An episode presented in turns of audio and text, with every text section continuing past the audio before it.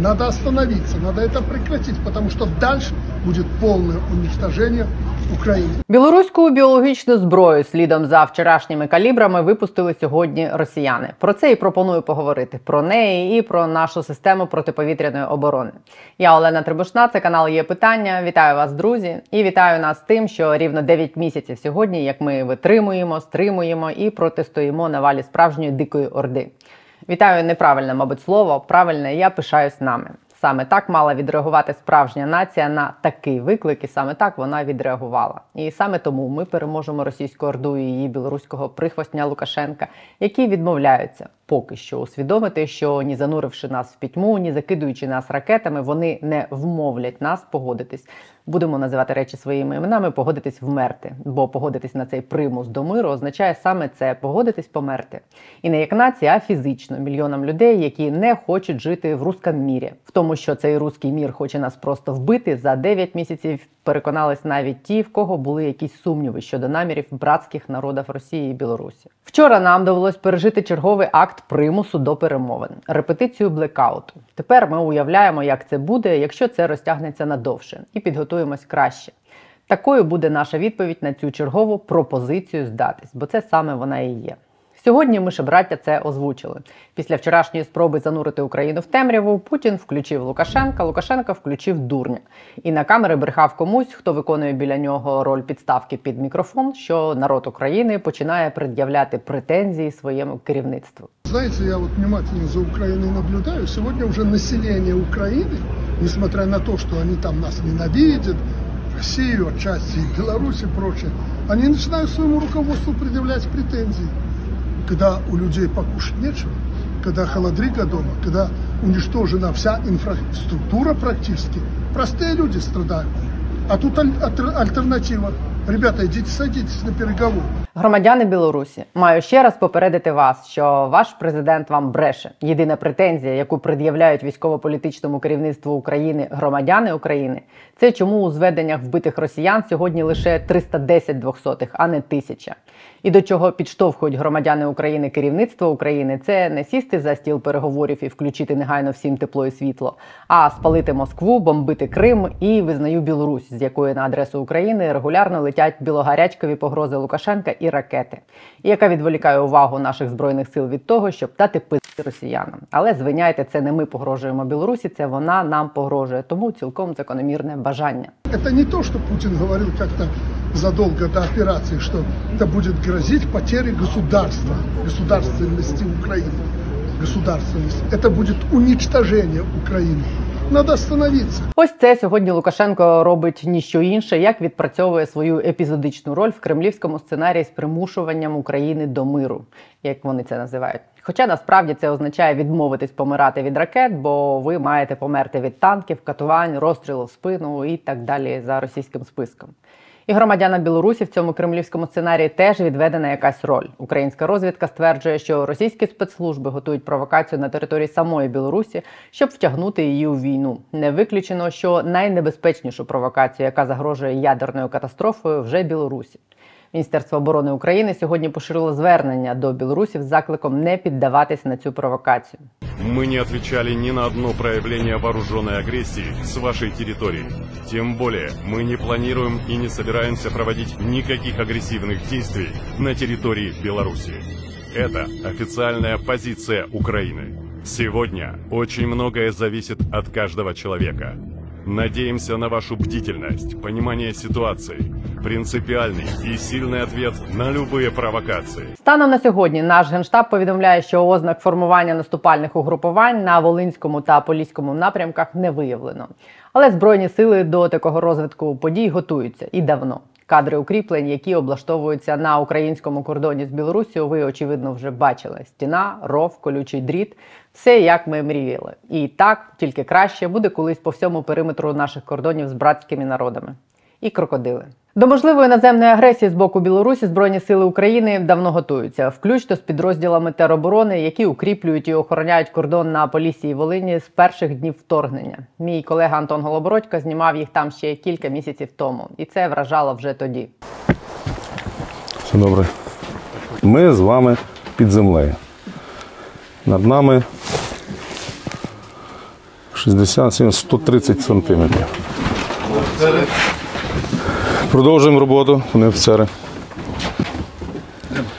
Це от такий наш будиночок управління. Да. Бачите, що у нас тут є? Управління військами. Так от воно здійснюється звідси. Щоб воно було в безпеці. Воно здійснюється 24 години на добу. Тарас Чмут, директор фонду Повернись живим, з яким ми будемо говорити зараз і про наші плани, і можливості посилити систему ППО, і про те, як озброюється Україна зараз. Днями повернувся з Полісся. Вони передавали у три бригади територіальної оборони на півночі військове обладнання. Ми не чекаємо загострення на Полісі. Ми вже готуємо наші війська тримати удар. Написав він після цієї поїздки. Словом, повертаючи Лукашенку його слова, да, это так, буде очень много жертв серед білорусів, якщо з Білорусі в бік України сунуться загони самогубців. Тому що претензії у нас до нашого політичного керівництва без сумніву є, але вони стосуються наших внутрішніх справ судової реформи, корупції, зволікань зі вступом в ЄС. З цим усім ми розберемось. І так, за це українське громадянське суспільство претензії озвучує керівництву держави навіть під час війни. І це і відрізняє Україну від Росії і від Білорусі, де саме мовчазна згода більшості населення призвела до встановлення диктатур. Але коли президент України каже без світла, але без вас, в цьому громадянське суспільство з ним одностайне. Тому свої фантазії, чи швидше написані Путіним фантазії, Лукашенко може розповідати хіба що у своїй болонці. Без світла, але без вас. Ми будемо жити в темряві і підтримувати ЗСУ стільки, скільки треба, щоб було без вас. І дякувати ЗСУ і волонтерам за те, що вони забезпечили українському суспільству можливість зараз пристосовуватись жити без світла і без тепла, а не пристосовуватись жити в умовах повної окупації російської орди. Тарас Чмут, волонтер і директор фонду Повернись живим. Сьогодні на є питання про те, як нам зробити безпечнішим наше небо, про підготовку до можливого наступу з Білорусі і про зброю, якою ми будемо продовжувати відбиватись від вбивчих братських обійм стільки, скільки треба. Вітаю вас, Тарасе. Я хочу з вами загалом поговорити про зброю, про ППО, про ситуацію в країні, але хочу почати з вас із фонду. Ми всі розуміємо, що доведеться ще невідомо скільки допомагати Збройним силам України, допомагати фондам, які підтримують збройні сили України, зокрема і вам. І хотілося б розуміти, який зараз найбільший запит у військових, на що зараз ви збираєте гроші, на що повернись живим збирають гроші, на що потрібні військовим, що потрібно військовим. Ну, тут треба розділяти те, що потрібно військовим, і те, що можуть закрити волонтери, тому що військовим потрібно зброя, боєприпаси, бронетехніка, а волонтери закривають здебільшого трошечки інші позиції. Якщо говорити, що ми зараз передаємо, то е, це зв'язок, це машини, нові машини, це аеророзвідка, це денна нічна оптика, це мінна безпека. Це модернізація пунктів управління розвідки і наведення, в тому числі в ПВО. І це тисяча буквально значення номенклатури інших інших речей, виробів. Чи знижується здатність, спроможність людей, готовність людей е, продовжувати підтримувати фонди? Е, знижується через е, погіршення економічного стану населення. Тобто рівень донейтів прив'язаний до економіки. Економіка страждає, серйозно страждає, і як наслідок рівень донейтів теж зменшується. Але ви намагаєтесь залучати там, наприклад, за кордоном гроші? Я так розумію, що ви намагалися робити в е, діаспорі за кордоном, чи виходить е, цим компенсувати? В діаспорі ні. Не почула, можете повторити? В діаспорі ні, за кордоном так. Тобто це іноземці? Так, ми намагаємося виходити на міжнародні ринки і більш проактивно там працювати, але знову ж це не такий простий, очевидно, простий процес, як для багатьох може здаватися. А в чому складність? Тому що його, ну, якщо у нас є час, я вам поясню. Тому що архітектуру іноземної організації потрібно поєднати з архітектурою української організації, тому що потрібно з правильними меседжами і правильним ро- з правильним позиціонуванням виходити туди. Є певна юридична частина, яку треба там відпрацювати. Є певна адміністративна частина, яку треба закрити командою звідси. А це означає, що люди, які тут залучені до тої чи іншої роботи, її перестануть робити, тому їх треба або замінити, або якось це компенсувати. Плюс треба розуміти, що щоб виходити туди, треба мати закриті всі питання там всередині організації тут. І подекуди це не просто і не швидко. А в принципі, ваш фонд зараз може а, от всі запити військових задовольнити, ті, які а, в сфері вашої компетенції. Є таке щось, що ви не можете знайти ніде в світі. Дуже складне питання. Не так. Ми не маємо задовольняти всіх і не можемо. Не треба плутати нас з державою. І навіть по наших напрямках роботи ми не можемо фізично задовольнити. Ну тобто, потреба армії в пікапах, ну десь не знаю, 1050 одиниць. 50 тисяч пікапів. Очевидно, ми не забезпечуємо армію 50 тисячами пікапів. Е, Але при цьому ми продовжуємо їх возити і забезпечувати. Це одна, одна, один бік питання. Інший бік питання: ну, якщо армії потрібні ракети до точки, то їх можна купити зараз або в Болгарії, або в Азербайджану, або в е, наближених до Російської Федерації країн. Очевидно, ми цього зробити теж не можемо. А загалом а буде так, що фонд з- з- почне займатися зброєю безпосередньо, чи ви і не збираєтесь заходити на цю територію? Фонд перший, хто зайшов на цю територію, і має ряд успішних реалізованих контрактів на товари військового і подвійного призначення. Е, Добре, давайте тоді по таким питанням, які зараз людей е, цікавлять у зв'язку з тим, що відбувається, і в яких ви ну я бачила ваших багато інтерв'ю. е, Ви розумієте там набагато більше ніж більшість з нас. Е, Ця ракетна атака, яка була вчора. А як ви оцінюєте те, як відпрацювала наша система ППО? Ну, мені складно давати їй оцінку, тому що треба знати, скільки яких цілей було, куди вони летіли, яка ефективність е, їх стрільби, яка ефективність нашої стрільби, який кінцевий результат. Без е, доступу до цієї статистики давати оцінки складно, і більшість людей не мають цієї інформації. Я по вчорашній атаці не дізнавався, знаю тільки, що НАСАМС відпрацював на відмінно. А е, як ви думаєте, чи, чи що ви знаєте, чи можна що можна зробити для того, щоб покращити її спроможність в принципі протистояти цим атакам? Тому що ми розуміємо, що це надовго.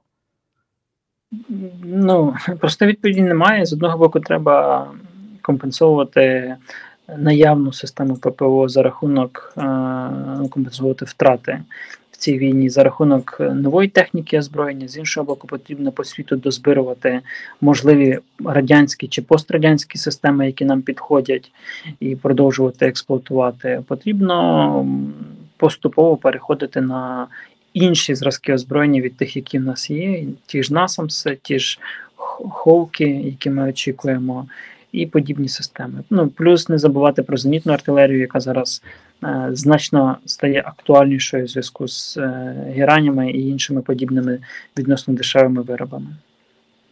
А як ви думаєте, чи, е, чи може ви знаєте, чи е, готовий захід нам це все передавати, щоб ми її посилювали? Ну, тому що е, зараз ці питання звучать на Рамштайні. Після кожної атаки кажуть, що треба посилювати. А наскільки це реально втілюється в життя, і наскільки в принципі там є достать в достатній кількості ці системи, щоб вони могли нам їх передавати? Чи є бажання, чи є системи?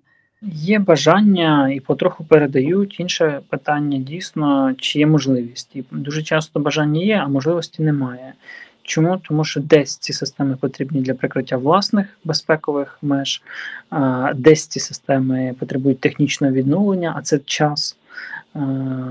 Тобто можна нам зараз пообіцяти, але буде через рік. З одного боку, і нам якби приємно, бо нам дають, а з іншого дають так пізно, що може вже бути не треба. Тому тут не може бути швидких рішень. І, ну, і загалом навіть ті темпи, які зараз є, вони для світу дуже швидкі. Просто для України це повільно. А як ви думаєте, ця історія з Петріотами, які міністр оборони Польщі запропонував німцям передати не на кордон польський, а передати Україні? І сьогодні прем'єр польський його в цьому підтримав. В принципі, чи може Німеччина на це погодитись? І в принципі, там я не знаю, хто на це рішення ще впливає, що вони будуть стояти на території України? Я доволі скептичний до цього. Звичайно, це було б круто перекрити, перекрити хоча б якусь частину територій е, західними системами ППО і авіацією. Але якби вийшло, було б дуже круто. Але я доволі скептичний. Ви скептичний. Е, ну, Чим це пояснюється? Вони все ще бояться дратувати Росію, провокувати? Це і ризик знищення, це і додаткове втягування в конфлікт, це і додаткове, скажімо так, е, як це правильно назвати? Е, ну, Додатковий виклик в бік Росії з незрозумілою і неконтрольованою реакцією з їхнього боку. Плюс е, у них є свої внутрішні проблеми зараз, яких теж вистачає насправді. Тому я не дуже схиляюсь до того, що що це вдасться. Хоча було б дуже круто. А як взагалом ви ви ж були в Америці? Ви більш можливо відчули там їх настрої? Ви спілкувалися з людьми, які впливають на ухвалення цих рішень? А Є таке розуміння, що а, те, що нам передають менше зброї, ніж нам хотілося би, а, впирається е, навіть не стільки в їх небажання чи страх, скільки в те, що реально зброї стільки нема, скільки нам би хотілося. Наскільки це правда? По деякій номенклатурі це дійсно так, по деякій абсолютно не так. По деякі це чисто політичні рішення. Ем, у нас є ну, чи змінюється це? Чи впливаємо ми на оці політичні рішення, які проти нас? Вони не проти нас, вони за ту країну, яка визначає давати чи не давати. В кожній країні свій інтерес, і Україна не є центром світу. І не всі зобов'язані бігати і нам щось допомагати. Тому це наш інтерес знаходити ті стежки, які дозволяють переконувати е, західні країни нам допомагати, продавати, працювати, підтримувати. Це нам треба не їм. Чи є у вас е, розуміння, якесь скільки ще ем, потенціалу Росії обстрілювати нас так, як це було вчора? Сьогодні, наприклад, е, ГУР озвучила інформацію, що приблизно тиждень росіянам потрібно, щоб зібрати ракети для нової атаки. Але ніхто я розумію, що ніхто не знає точної цифри. Можливо, ви якось собі уявляєте, наскільки їх може вистачити, як швидко вони їх роблять чи збирають. Давайте виходити з того, що у них завжди буде засіб враження для нанесення враження по Україні. За рахунок того, що вони, попри санкції, все одно можуть їх е, продовжувати збирати? Е, за рахунок того, що їх можна купувати, виробляти, знаходити альтернативні способи, як згираннями. Е, ну, В сучасному глобальному глобалізованому світі плюс-мінус не варто розраховувати, що Росія перестане випускати або в неї щось закінчиться. Давайте виходити від гірших сценаріїв, що в них не закінчиться і вони не перестануть випускати. І що ми тоді будемо робити? А що ми будемо робити? Це вас питання. Я не знаю. Переконувати світ, давати нам більше ППО. Бачите, у вас все ж таки є відповідь. Ось перша відповідь. Е, більш проактивно працювати з заходом, намагатися отримати більше систем. Як ви думаєте, чи ця історія з тим, що вони збиралися отримати ракети в Ірану, закінчиться на користь Росії? Іран їм передасть ці ракети, і наскільки це небезпечно для нас? Я думаю, так чи інакше Росія їх отримає. Якщо не в Ірану, то в КНДР. Це суттєва проблема. Це на рівні з отриманням цих шахедів. Це серйозна проблема. Це балістика. Ну, це не це велика бойова частина, яка складно збивається. Це серйозна проблема. Чи відомо вам щось про те, е, що ми е, робимо для того, щоб підготуватися до цього? Отримаємо західні системи ППО і ПРО. Намагаємося модернізовувати систему, ту, яка є зараз, в тому числі волонтерським шляхом ну тут багато всього не зробиш.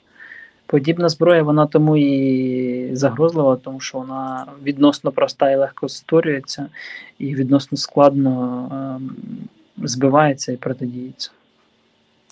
А ті рішення, які е, Ізраїль озвучив, що якщо е, Іран передасть Росії ракети, вони передадуть нам свої е, ракети, чи що там у Ізраїля є за зброя, чи можуть вони нам передати? Давайте дивитися, хто це озвучив, на якій посаді ця людина, на якій посаді ця людина буде через місяць або через півроку. Ізраїль в цій війні показав себе не най, як не найкращий партнер чи союзник, тому я б не дуже розраховував на це. Навіть е, з точки зору того, що е, я, я маю на увазі, що навіть для Росії це не буде аргументом не е, брати ракети в Іран. А що, що значить не буде аргументом? Ну, якби там росіяни бачили в цьому загрозу, що якщо вони отримають ракети в Ірану, то ми отримаємо ракети в Ізраїля, і, і це для них буде загрозою, то вони б відмовились від іранських ракет. Навіть на рівні такому це нічого не зіграє. Нічого не змінить. Я не вірю, що Іран, е, Іран, Ізраїль дасть нам якісь ракети. Це з вашого ну, там, спостереження чи досвіду е, того, що ви мали? заяву, на якій посаді ця людина буде через місяць. Е, Чи є у вас розуміння, чи здатен Іран ще постачати і в якій кількості ці шахеди росіянам? Здатен, але там є питання по навігаційних системах. Знову ж з іншого боку, вони можуть бути замінені на якісь альтернативні варіанти, можливо, менш точні, менш ефективні, але простіші, назвемо це так. Плюс росіяни ж теж вони оцінили цю зброю. Я думаю, будуть активно зараз вкладатися в те, щоб отримати собі щось подібне. Е, Чи відомо вам, чи є десь в світі в принципі така система ППО, яка е, була б здатна е, справитись з таким масштабом ракетних атак, як нам влаштовує Росія? Дивіться, система ППО це такий конструктор, який складається з багатьох кубиків. І кожна країна його складає під себе, під свої потреби, свою географію, свій рельєф, свою економіку, свої загрози, свої можливості, свій ОПК, і там далі багато-багато пішло критеріїв. Відповідно, в кожного ці кубики по-різному з різних кольорів. Е, Десь їх більше, десь їх менше, десь вони великі, десь маленькі.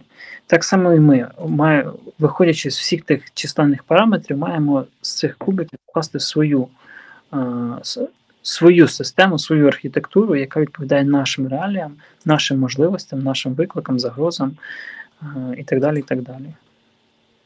Ну, ви сам бачите перспективу якусь, е, в якій ми можемо зробити максимум для того, щоб захистити наше небо. Ми зараз робимо максимум. Але ну як ми відчуваємо на собі це ще недостатньо. Це наш максимум. На сьогодні це наш максимум.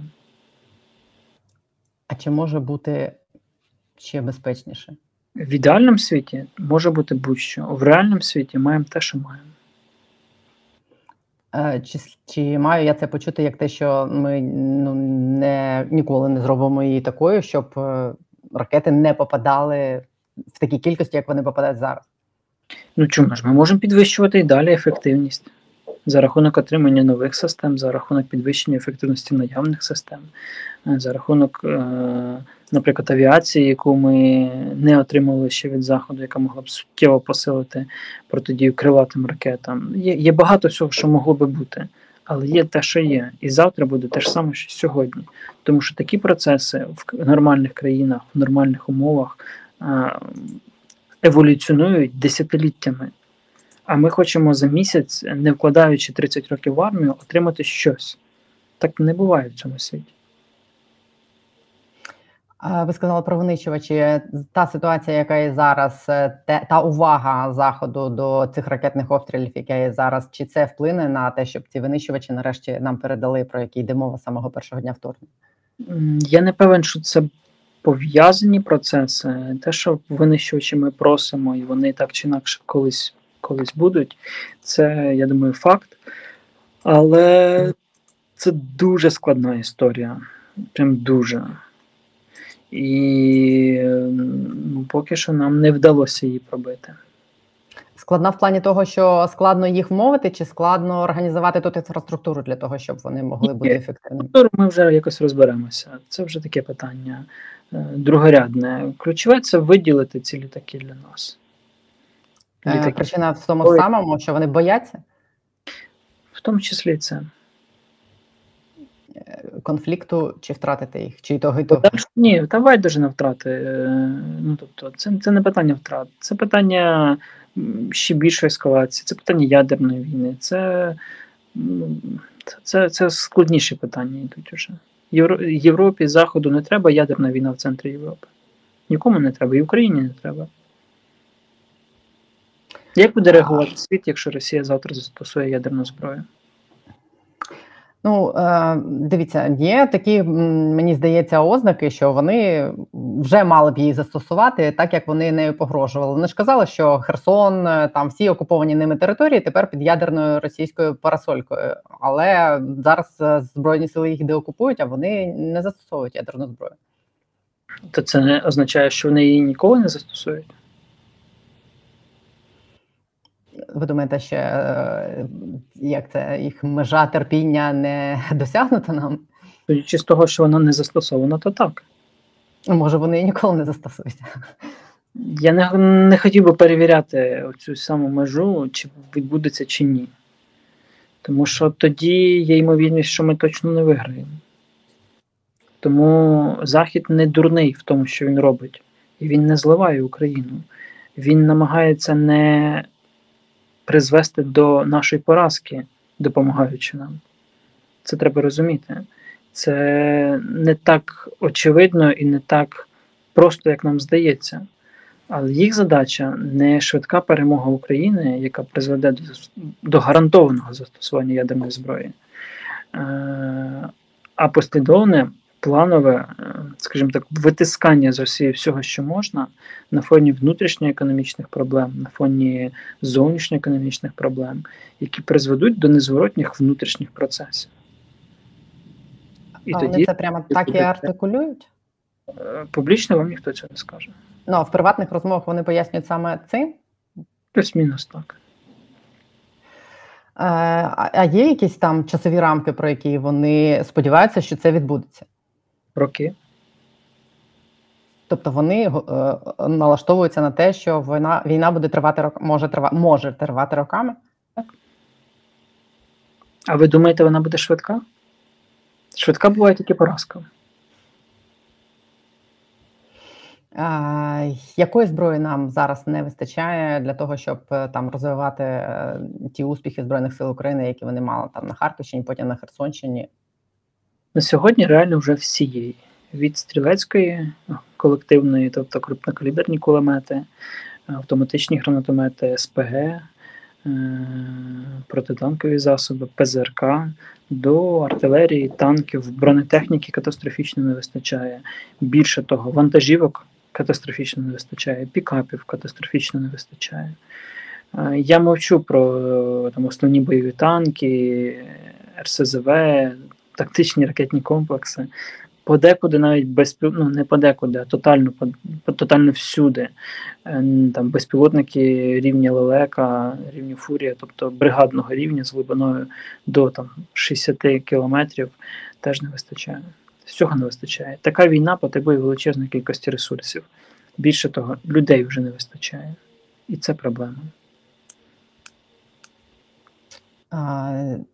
Чи а, розуміють на заході а, оцю нестачу, і чи там є спроможності її поповнювати? На Заході про неї знають. Е, На Заході багато роблять для того, щоб нам допомогти, але Захід не може всього. І Захід це ж окремі країни. Якщо в Литви немає більше чого передати, то вони не передадуть, бо вони все, що могли, вже передали. Якщо в- поляки не віддадуть більше, тому що в них такий самий ризик, і такий самий кордон з Росією, і такий самий кордон з Білорусією, і такі самі можливі проблеми. Тому вони не віддадуть, бо вони і так багато вже дали. А далі справа їх нацбезпеки оборони. І так по багатьох інших країнах. Хоча Захід ж, ми ж щотижня щось отримуємо постійно, кожного дня заходять допомоги.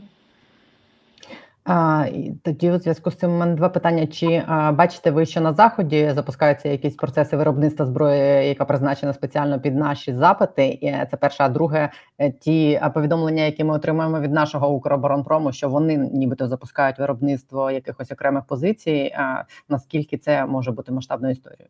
Захід точно розгортає, налагоджує, замовляє і для себе, і для нас, і Захід е, запускає цю воєнну економіку. По ОПУ, ну вони щось роблять, але я не бачив їх снарядів на фронті, і я не чув, щоб хтось їх отримував. І це доволі складний процес. Це не так просто, як здається. Тому, якщо не вдасться, це буде величезна перемога для нас. Інше питання: давайте не забувати, що треба не просто зробити снаряд, а він має бути відповідних характеристик відповідної якості і ціни. А, Чи є якісь комерційні виробництва, які займаються, наприклад, безпілотниками? Я чула декілька таких історій, наскільки це не кустарна і не така точкова історія. Чи можуть вони нам допомогти в цьому, наприклад, робити такі ж самі аналоги шахедів, які роблять там напівкустарно в Ірані? Ну, шахет це не кустарний виріб, це простий, перевірений, надійний, ефективний засіб враження. Е, не варто недооцінювати ОПК Ірану або КНДР. Е, а ми вже це зробили з шахедами. Стосовно нашого виробництва, ну, у нас декілька КБ працюють над тим, щоб створити український відповідник. Е, ну, Наскільки це ефективно, покаже час. З іншого боку, ну що ж в Росії теж вибухає на нафтобазах, на інших об'єктах, звідки ж воно туди доставляється. Я мав на увазі кустарне, що це, наскільки я розумію, е, не надто складна е, історія, щоб ми не могли такого самого зробити. Чи я перебільшую? Ну, ми то можливо і можемо, але питання взяти і зробити це раз. А друге, це видавати в певній періодичності, тобто в місяць х виробів серійно. Не один виріб зробити і сказати, ми можемо, а 10 уже через рік зробимо а мати можливість в місяць робити там 50 одиниць, 100 одиниць.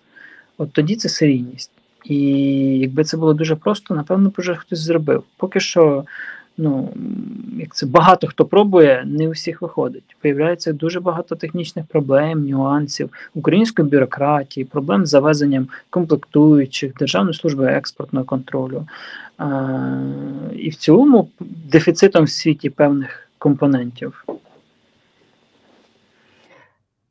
Що вам відомо про ці морські дрони Камікадзе? Е, чи це робиться прямо безпосередньо на території України е, чи десь за кордоном? Бо я так розумію, що розробка та українська? Українська розробка. Воно прям і все було сконструйовано, придумано і зібрано в Україні. Ну, якщо ви купуєте двигун і ставите його на свій виріб, ви ж двигун не придумаєте, ви ж двигун не виробляєте, ви купуєте двигун. Тобто це український виріб, який опирається, очевидно, на різні комплектуючі з різних країн, різних виробників. Думаю, здебільшого цивільні комплектуючі, які є в вільному продажі.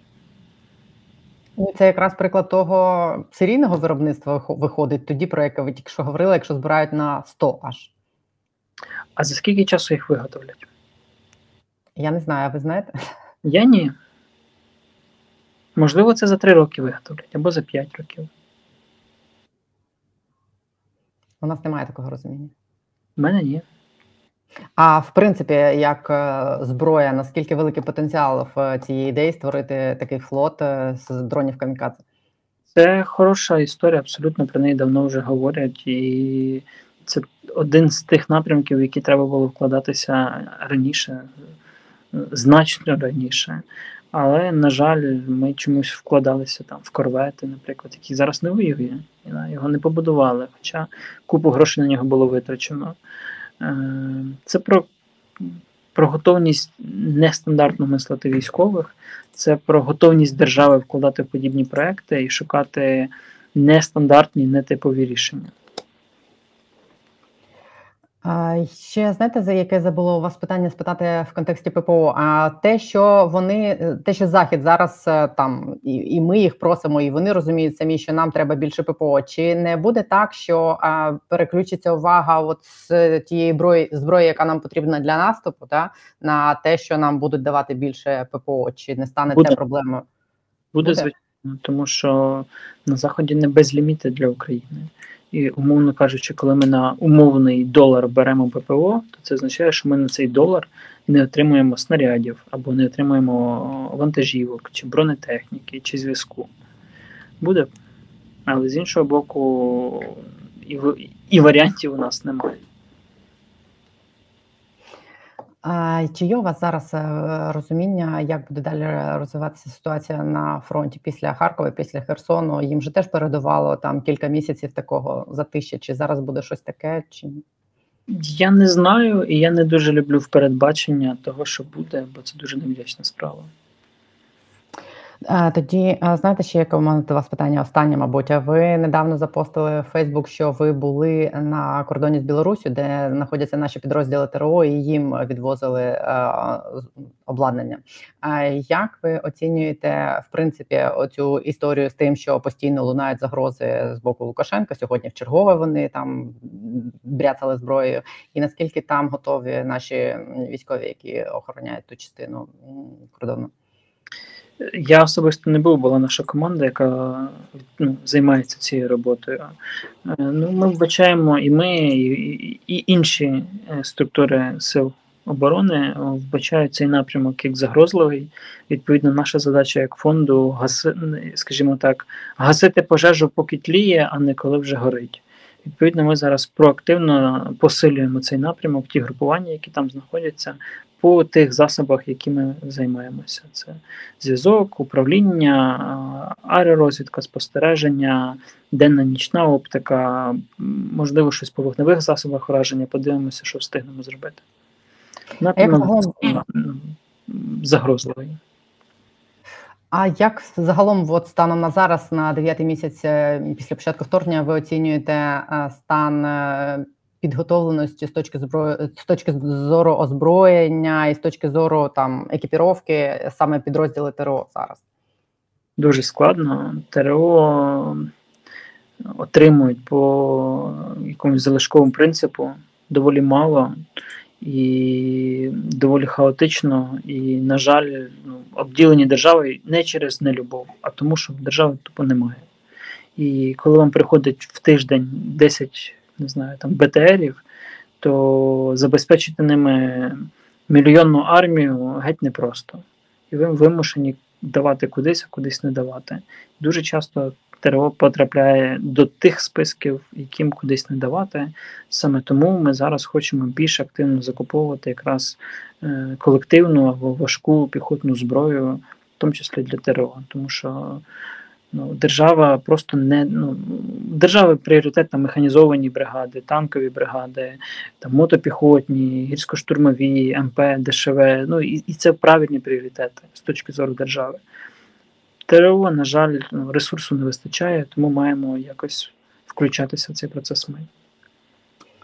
І таким чином ми повернулися знову до того, на що зараз е, ті, хто хочуть підтримувати збройні сили, можуть передавати гроші, які ще залишились. В першу чергу, давайте підтримаємо і запустимо в роботу наш Black Box проект, бо це та відповідь, яка має, яку має отримувати Росія кожного разу на подібні е, ракетні удари, як вчора. От чим швидше ми його закриємо, тим швидше буде ця відповідь. А скільки там ще не вистачає?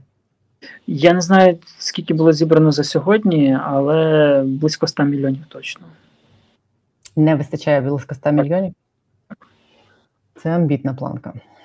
Ну, повірте, це невеликі гроші в масштабах війни. Я сподіваюся, що це буде щось вражаюче. Ви відповіли на своє питання.